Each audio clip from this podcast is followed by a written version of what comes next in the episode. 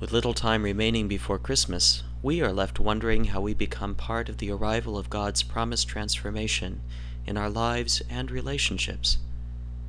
Isaiah describes this transformation as the dissolution of prejudice in favor of communion.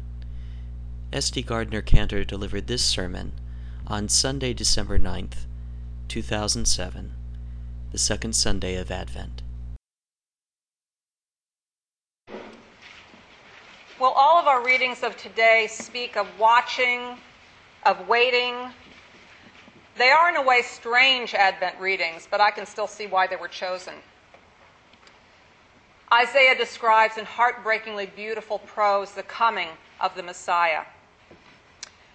He speaks of one who will come not judging with his eyes and his ears, those faulty human organs, but with the eyes and ears of God, with righteousness. And he will come from the stump of Jesse. Jesse was King David's father.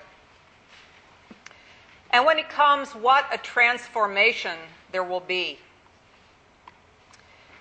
The text reads that the wolf, not the lion, by the way, will lie down with the lamb. The leopard and the lion and the adder will not hurt or destroy in all that holy kingdom. Just as Jeremiah said, the law of God will be written in our hearts, so that the earth and presumably all the creature of the earth will be filled with the knowledge of God.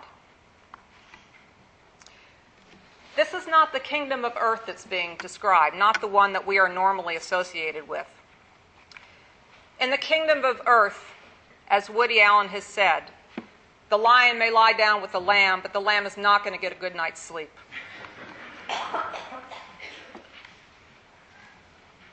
This is a paradise of peace that is described, a realm of trust and love between all beings. John the Baptist also predicts the coming of the Messiah, and he warns there's not much time left to repent.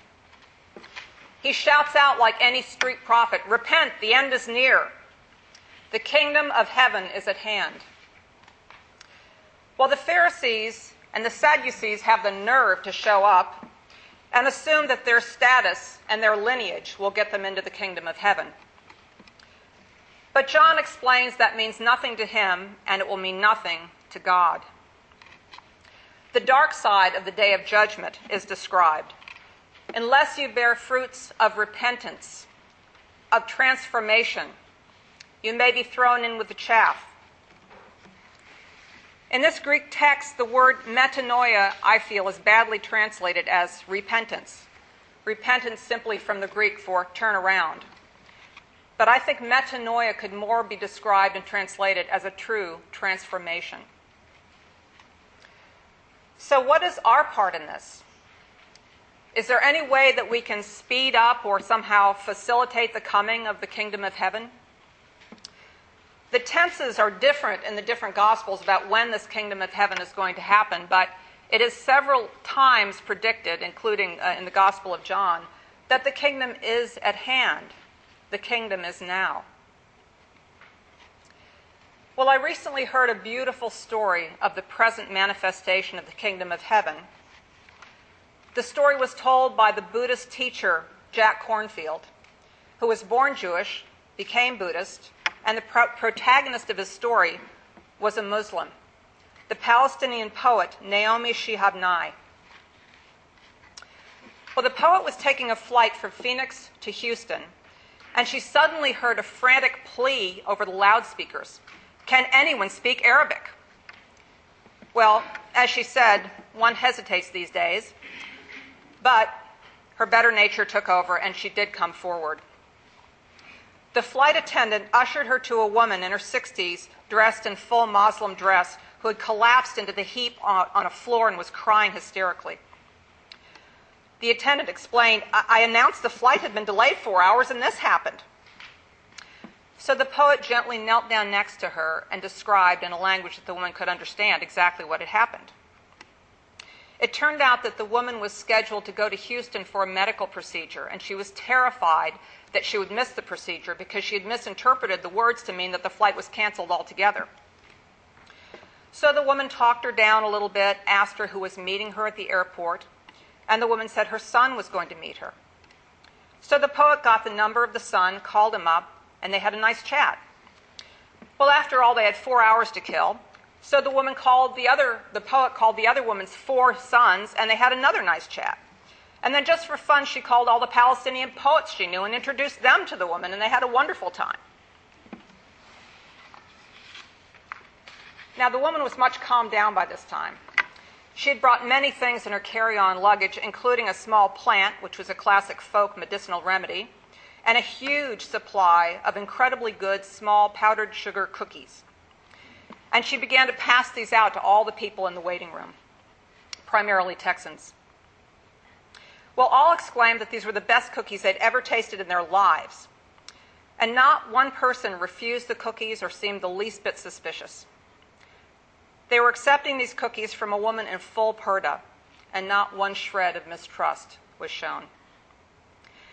This is the kind of world I want to live in, said the poet, where we all share in one sacrament, we are all powdered, covered in the same powdered sugar, where the grandmotherly goodness of one old woman can be savored even as she wears her scarf and long dress, communicating through the universal language of cookies. Well, it seems to me these cookies were fruits worthy of repentance, offered by a woman some would associate with terrorists and accepted by people some would associate with bigots. But the lion lay down with the lamb. In my imagining of the story, after a little while, maybe three hours, they began to nap. And the rich Republican Houston oil executive lay down by the Muslim woman in full purdah, and no one was hurt or destroyed in all that holy waiting area. Perhaps this is the kind of metanoia spoken of by John the Baptist, the dissolving of prejudice in favor of communion. Repent, for the kingdom of heaven has come near. Prepare the way of the Lord, make his paths straight, and share thy sugar cookies without prejudice. The indiscriminate acceptance of those fruits of metanoia, this instant communion, and the age old prejudices laid down herald for me the coming of the kingdom as clearly as a lion eating straw, as any child friendly adder, or any exclaiming angel. Stories like this show me the possibility of grace, even paradise, in the here and now. And here in our second Sunday in Advent, we remember that the kingdom is at hand and that a child will lead us. Amen.